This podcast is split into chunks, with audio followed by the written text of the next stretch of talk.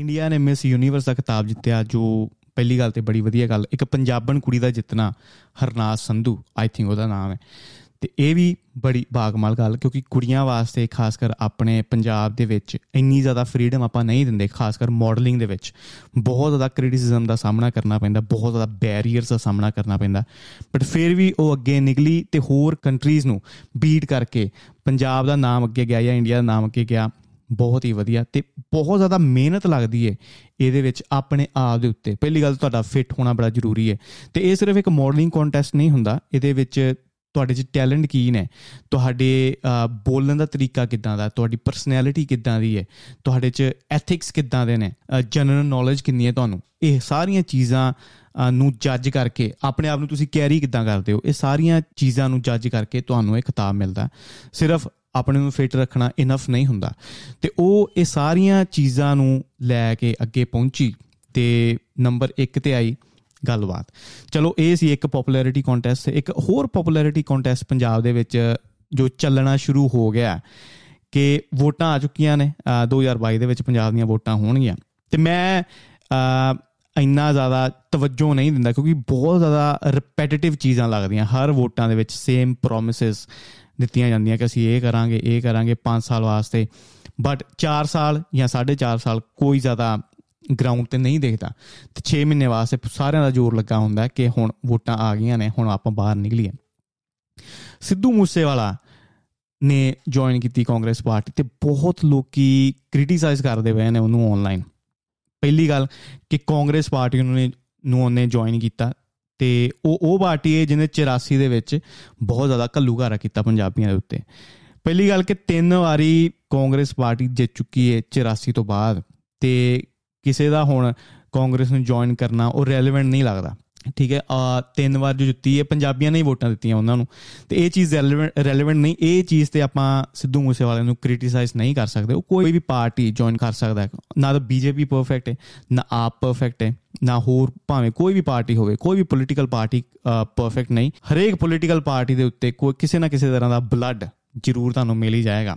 ਦੂਜਾ ਪੁਆਇੰਟ ਕਲਾਕਾਰ ਆਪਣੀ ਕਲਾਕਾਰੀ ਪੇਸ਼ ਕਰਦਾ ਨਾ। ਆਪਾਂ ਵੀ ਉਹ ਸਿੰਗਰ ਹੈ ਕਮੇਡੀਅਨ ਹੈ, ਉਹਦਾ ਦਾ ਟੈਲੈਂਟ ਹੈ। ਆਪਾਂ ਉਹ ਟੈਲੈਂਟ ਦੇ ਉੱਤੇ ਉਹਨਾਂ ਨੂੰ ਕ੍ਰਿਟਿਸਾਈਜ਼ ਨਹੀਂ ਕਰ ਸਕਦੇ। ਬਟ ਜਦੋਂ ਤੁਸੀਂ ਪੋਲੀਟੀਕਲ ਪਾਰਟੀ ਚ ਆਉਂਦੇ ਹੋ ਨਾ, ਤੁਸੀਂ ਇੱਕ ਆਈਡੀਓਲੋਜੀ ਲੈ ਕੇ ਆਉਂਦੇ ਹੋ ਕਿ ਤੁਸੀਂ ਇਹ ਕੰਮ ਕਰੋਗੇ ਤੇ ਰੀਜ਼ਨ ਉਹ ਤੁਹਾਡਾ ਹੋਣਾ ਚਾਹੀਦਾ ਕਿ ਕਿਸ ਰੀਜ਼ਨ ਕਰਕੇ ਤੁਸੀਂ ਪੋਲੀਟੀਕਲ ਪਾਰਟੀ ਜੁਆਇਨ ਕੀਤੀ। ਤੇ ਪੋਲੀਟੀਕਲ ਪਾਰਟੀਆਂ ਨੂੰ ਵੀ ਇਹ ਦੇਖਣਾ ਚਾਹੀਦਾ ਕਿ ਬੰਦੇ ਨੇ ਆਪਣੇ ਪਾਸ ਦੇ ਵਿੱਚ ਕੀ ਕੰਮ ਕੀਤਾ, ਕਿ ਇਹ ਵਰਦੀ ਹੈ। ਪੋਲੀਟੀਕਲ ਪਾਰਟੀ ਦੇ ਵਿੱਚ ਆਉਣ ਵਾਸਤੇ। ਬਟ ਇਹ ਜੋ ਹੁਣ ਚੱਲਦਾ ਪਿਆ ਪਪੂਲੈਰਿਟੀ ਕੰਟੈਸਟ ਇਹ ਦਸਾਉਂਦਾ ਕਿ ਪੋਲੀਟੀਕਲ ਪਾਰਟੀਆਂ ਦੇਖਦੀਆਂ ਨੇ ਕਿ ਪੰਜਾਬੀ ਜਨਤਾ ਕਿੰਨੀ ਫੁੱਦੂ ਹੈ।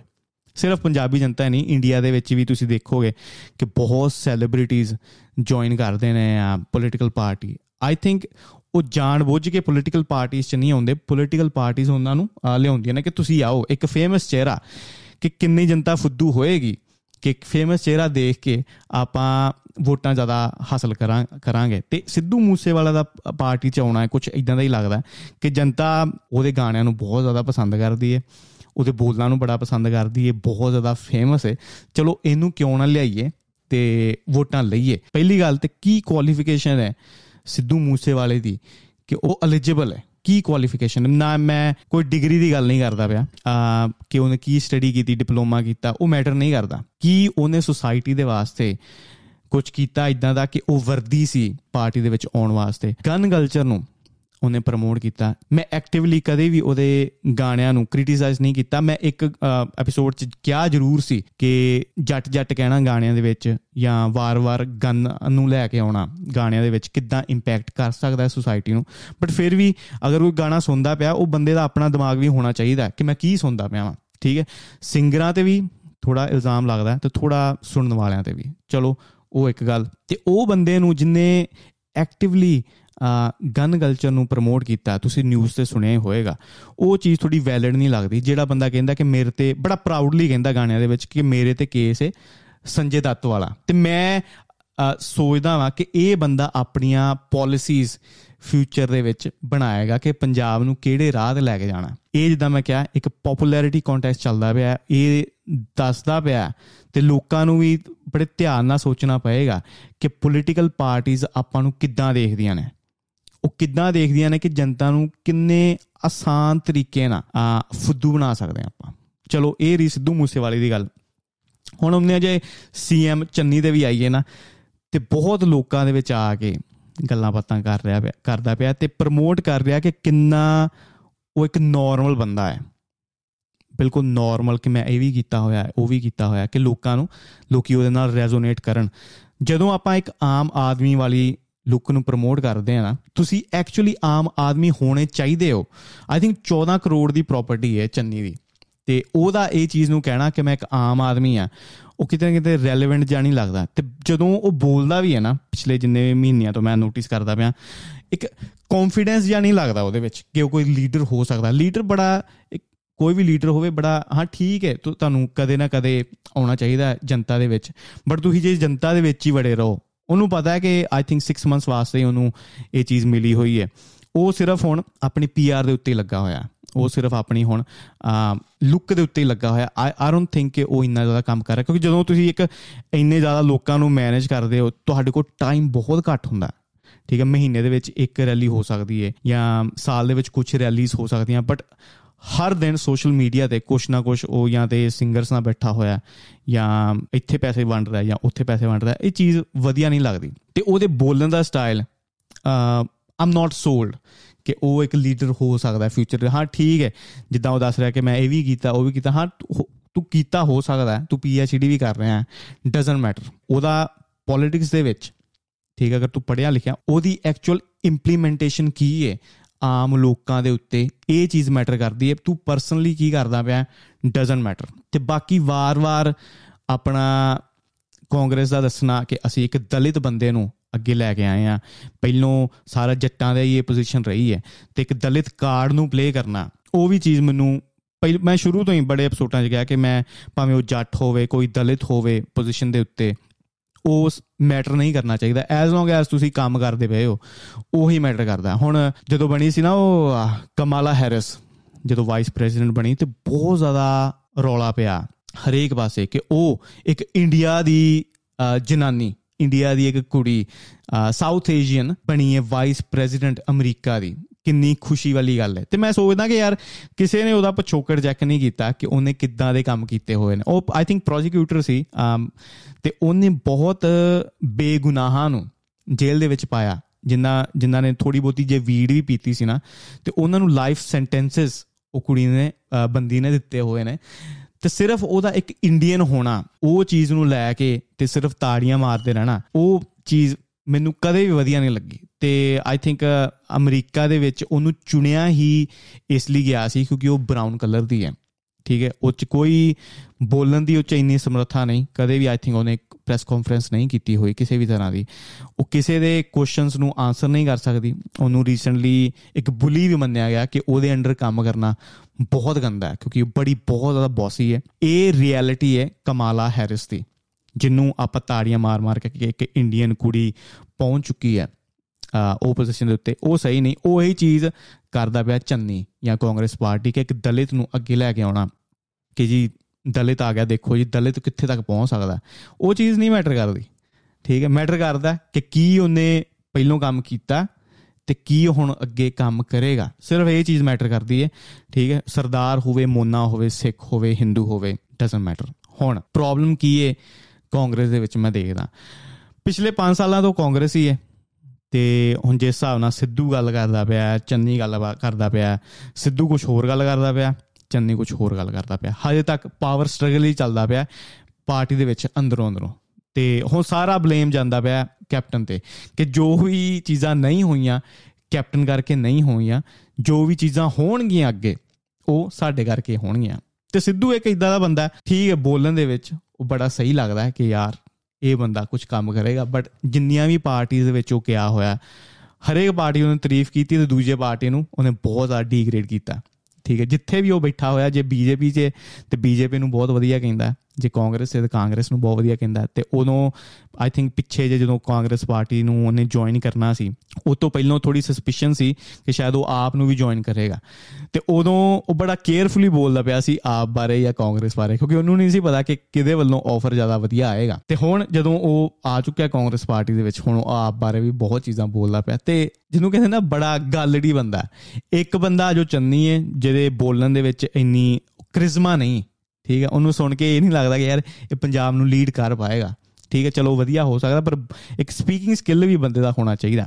ਤੇ ਇੱਕ ਬੰਦਾ ਜਿਹਦਾ ਕੰਮ ਹੀ ਸਿਰਫ ਬੋਲਣਾ, ਠੀਕ ਹੈ? ਉਹਨੂੰ ਬੈਕਅਪ ਕਰ ਪਾਏਗਾ ਜਾਂ ਨਹੀਂ ਕਰ ਪਾਏਗਾ ਵੀ ਡੋਨਟ ਨੋ ਤੇ ਲੀਡਰਸ਼ਿਪ ਚ ਸ਼ੁਰੂ ਤੋਂ ਹੀ ਆਈ ਥਿੰਕ ਕਾਂਗਰਸ ਪਾਰਟੀ ਜੋ ਹਾਰੀ ਵੀ ਪਿਛਲੀਆਂ ਇਲੈਕਸ਼ਨਸ ਜੇ ਪੂਰੇ ਇੰਡੀਆ ਦੀ ਗੱਲ ਕਰੀਏ ਲੀਡਰਸ਼ਿਪ ਦੇ ਵਿੱਚ ਸ਼ੁਰੂ ਤੋਂ ਹੀ ਪ੍ਰੋਬਲਮ ਰਹੀ ਹੈ, ਠੀਕ ਹੈ? ਸੋਨੀਆ ਗਾਂਧੀ ਤੋਂ ਬਾਅਦ ਰਾਹੁਲ ਗਾਂਧੀ ਆ ਗਿਆ ਤੇ ਹੁਣ ਰਾਹੁਲ ਗਾਂਧੀ ਤੋਂ ਬਾਅਦ ਆਈ ਥਿੰਕ ਉਹਦੀ ਜੋ ਭੈਣ ਪ੍ਰਿੰਕਾ ਗਾਂਧੀ ਦਾ ਨਾਮ ਆਮ ਨਾਟ ਰੀਲੀ ਸ਼ੋਰ ਜੋ ਗਾਂਧੀ ਪਰਿਵਾਰ ਦੀ ਅਗਲੀ ਲੀਡਰ ਹੋ ਸਕਦੀ ਹੈ, ਉਹਦੀ ਕੁਆਲੀਫਿਕੇਸ਼ਨ ਕੀ ਹੈ ਕਿ ਉਹ ਇੰਦਰਾ ਗਾਂਧੀ ਵਰਗੀ ਲੱਗਦੀ ਹੈ, ਇਹ ਉਹਦੀ ਕੁਆਲੀਫਿਕੇਸ਼ਨ ਹੈ। ਆਪਣੇ ਘਰਦਿਆਂ ਨੂੰ ਰੱਖਣਾ, ਜੋ ਸ਼੍ਰੋਮਣੀ ਅਕਾਲੀ ਦਲ ਨੇ ਵੀ ਦੇਖ ਲਿਆ, ਆਪਣੇ ਘਰਦਿਆਂ ਨੂੰ ਹੀ ਅੱਗੇ ਲੈ ਕੇ ਆਉਣਾ ਨਾਟ ਰੀਲੀ ਸ਼ੋਰ ਹੁਣ ਅਕਾਲੀ ਦਲ ਦੇ ਗੱਲ ਕਰੀਏ ਨਾ, ਪਹਿਲੀ ਗੱਲ ਤੇ ਮੈਨੂੰ ਨਹੀਂ ਲੱਗਦਾ ਕਿ ਉਹ ਕਦੇ ਹੁਣ ਜਿੱਤਣਗੇ। ਜਿਸ ਹਿਸਾਬ ਨਾਲ ਸੁੱਖੇ ਨੇ ਲੀਡ ਕੀਤਾ। ਪਹਿਲੋਂ ਅਕਾਲੀ ਦਲ ਨੇ ਬਹੁਤ ਲੋਕਾਂ ਦਾ ਫੁੱਦੂ ਬਣਾਇਆ, ਜਦੋਂ ਥੋੜੀ ਐਲਡਰ ਜਨਰੇਸ਼ਨ ਸੀ ਨਾ, ਧਰਮ ਦੇ ਨਾਂ ਤੇ, ਕਿ ਆਪਣੇ ਆਪਣੇ ਆਪ ਨੂੰ ਧਰਮ ਦੇ ਨਾਲ ਐਸੋਸੀਏਟ ਕੀਤਾ ਸੀ ਇਹਨਾਂ ਨੇ। ਤੇ ਮੈਂ ਹੁਣ ਤੱਕ ਕੋਈ ਵੀ ਅਕਾਲੀ ਦਲ ਦੇ ਲੀਡਰ ਨੂੰ ਸੁਣਦਾ ਹਾਂ ਮੈਂ ਕਦੇ ਨਹੀਂ ਦੇਖਿਆ ਕਿ ਕੋਈ ਅਕਾਲੀ ਅਕਾਲੀ ਦਲ ਲੀਡਰ ਕੋਈ ਸਮਾਰਟ ਗੱਲ ਕਰੇ ਜਾਂ ਸਮਾਰਟ ਭਾਸ਼ਣ ਦੇਵੇ ਇਦਾਂ ਦੀ ਸਮਾਰਟਨੈਸ ਜੀ ਉਹਨਾਂ ਵਿੱਚੋਂ ਨਹੀਂ ਝਲਕਦੀ। ਫਿਰ ਦੂਜੀ ਪਾਰਟੀ ਨੂੰ ਕ੍ਰਿਟਿਸਾਈਜ਼ ਕਰਨਾ, ਇਹ ਇਹਨਾਂ ਦਾ ਮੇਨ ਟੌਪਿਕ ਹੁੰਦਾ ਕਿਸੇ ਵੀ ਭਾਸ਼ਣ ਦੇ ਵਿੱਚ। ਫਿਰ ਆਟਾ ਦਾਲ ਪਾਲਿਸੀ ਬਹੁਤ ਜ਼ਿਆਦਾ ਹੁੰਦਾ ਕਿ ਆਟਾ ਦਾਲ ਅਸੀਂ ਫ੍ਰੀ ਵੰਡਦੇ ਆ ਉਹ ਕਹਿੰਦੇ ਨੇ ਕਿ ਅੰਗਰੇਜ਼ੀ 'ਚ ਕਿਸੇ ਬੰਦੇ ਨੂੰ ਫਿਸ਼ ਫੜ ਕੇ ਨਹੀਂ ਦੇਣੀ, ਮੱਛੀ ਫੜ ਕੇ ਨਹੀਂ ਦੇਣੀ, ਉਹਨੂੰ ਆਪਾਂ ਸਿਖਾਉਣਾ ਹੈ ਕਿ ਫਿਸ਼ ਕਿੱਦਾਂ ਫੜਨੀ ਹੈ। ਤੇ ਆਟਾ ਦਾਲ ਪਾਲਿਸੀ ਨਾਲ ਉਹ ਕਹਿੰਦੇ ਨੇ ਕਿ ਲੋਕਾਂ ਨੂੰ ਬਿਲਕੁਲ ਕੰਫਰਟੇਬਲ ਕਰਦਾ ਕਿ ਇਹ ਹੋਰ ਕੋਈ ਸੋਚ ਹੀ ਨਾ ਪਾਣ ਇਹਨਾਂ ਨੂੰ ਸਭ ਕੁਝ ਆਪਾਂ ਫ੍ਰੀ ਦੇ ਦਈਏ। ਜੇ ਆਪਾਂ ਕਾਸਟ ਸਿਸਟਮ ਦੀ ਵੀ ਗੱਲ ਕਰੀਏ ਨਾ, ਕਿ ਛੋਟੀ ਜਾਤੀ ਵਾਲਿਆਂ ਨੂੰ ਸਿਰ ਆਪਾਂ ਸਭ ਕੁਝ ਫ੍ਰੀ ਦੇਣਾ ਤੇ ਇਹਨਾਂ ਨੂੰ ਆਪਾਂ ਅੱਗੇ ਨਹੀਂ ਵਧਣ ਦੇਣਾ। ਆਪਾਂ ਇਹਨਾਂ ਨੂੰ ਸਿਖਾਉਣਾ ਨਹੀਂ ਕੁਝ ਠੀਕ ਹੈ ਸਪੋਰਟ ਕਰੋ। ਰਿਜ਼ਰਵੇਸ਼ਨ ਸਿਸਟਮ ਦੀ ਮੈਂ ਵੀ ਗੱਲ ਕਰਾਂ। ਇਹ ਵੀ ਇੱਕ ਇਦਾਂ ਦੀ ਚੀਜ਼ ਹੈ ਕਿ ਉਹਨਾਂ ਨੂੰ ਕੰਪੀਟ ਨਹੀਂ ਕਰਨਾ ਪੈਂਦਾ। ਉਹਨਾਂ ਲਈ ਸੀਟਸ ਪਹਿਲਾਂ ਹੀ ਅਵੇਲੇਬਲ ਨੇ। ਬਟ ਉਹ ਚੀਜ਼ ਨਹੀਂ ਸਹੀ। ਠੀਕ ਉਹਨਾਂ ਨੂੰ ਵੀ ਕੰਪੀਟੀਸ਼ਨ ਦਾ ਸਾਹਮਣਾ ਕਰਨ ਦੇਣਾ ਚਾਹੀਦਾ ਤਾਂ ਕਿ ਉਹਨਾਂ ਚੋਂ ਵੀ ਸਮਾਰਟ ਬੰਦੇ ਅੱਗੇ ਆਉਣ। ਉਹ ਕਹਿੰਦੇ ਨੇ ਕਿ ਦੋ ਚੂਹੇ ਸੀ ਤੇ ਦੋਵੇਂ ਡਿੱਗੇ ਇੱਕ ਦੁੱਧ ਦੀ ਪਕੜ ਦੇ ਵਿੱਚ। ਠੀਕ ਹੈ, ਦੁੱਧ ਦੀ ਬਾਲਟੀ ਦੇ ਵਿੱਚ ਤੇ ਇੱਕ ਚੂਹੇ ਨੇ ਤੇ ਗਿਵ ਅਪ ਕਰਤਾ ਕਿ ਮੈਂ ਨਹੀਂ ਬਚਣਾ। ਤੇ ਇੱਕ ਚੂਹੇ ਨੇ ਇੰਨੀ ਜ਼ਿਆਦਾ ਮਿਹਨਤ ਕੀਤੀ ਕਿ ਉਹਨੇ ਦੁੱਧ ਨੂੰ ਮੱਖਣ ਦੇ ਵਿੱਚ ਤਬਦੀਲ ਕਰਤਾ ਮੱਖਣ ਦੇ ਉੱਤੇ ਚੱਲ ਕੇ ਉਹ ਬਾਹਰ ਨਿਕਲ ਆਇਆ। ਮਤਲਬ ਕਿ ਸਟਰਗਲ ਬਹੁਤ ਜ਼ਿਆਦਾ ਜ਼ਰੂਰੀ ਹੈ। ਕਿਸੇ ਵੀ ਕਮਿਊਨਿਟੀ ਨੂੰ ਸਭ ਕੁਝ ਫ੍ਰੀ ਚ ਦੇ ਦੇਣਾ, ਉਹਨਾਂ ਦੀ ਅਬਿਲਿਟੀ ਨੂੰ ਸਪਰੈਸ ਕਰਨ ਦੇ ਬਰਾਬਰ ਹੈ। ਉਹਨਾਂ ਨੂੰ ਕੰਪੀਟੀਸ਼ਨ ਦਾ ਸਾਹਮਣਾ ਕਰਨਾ ਚਾਹੀਦਾ ਤਾਂ ਕਿ ਉਹਨਾਂ ਦੇ ਵਿੱਚੋਂ ਟੈਲੈਂਟਡ ਬੰਦੇ ਬਾਹਰ ਆਉਣ।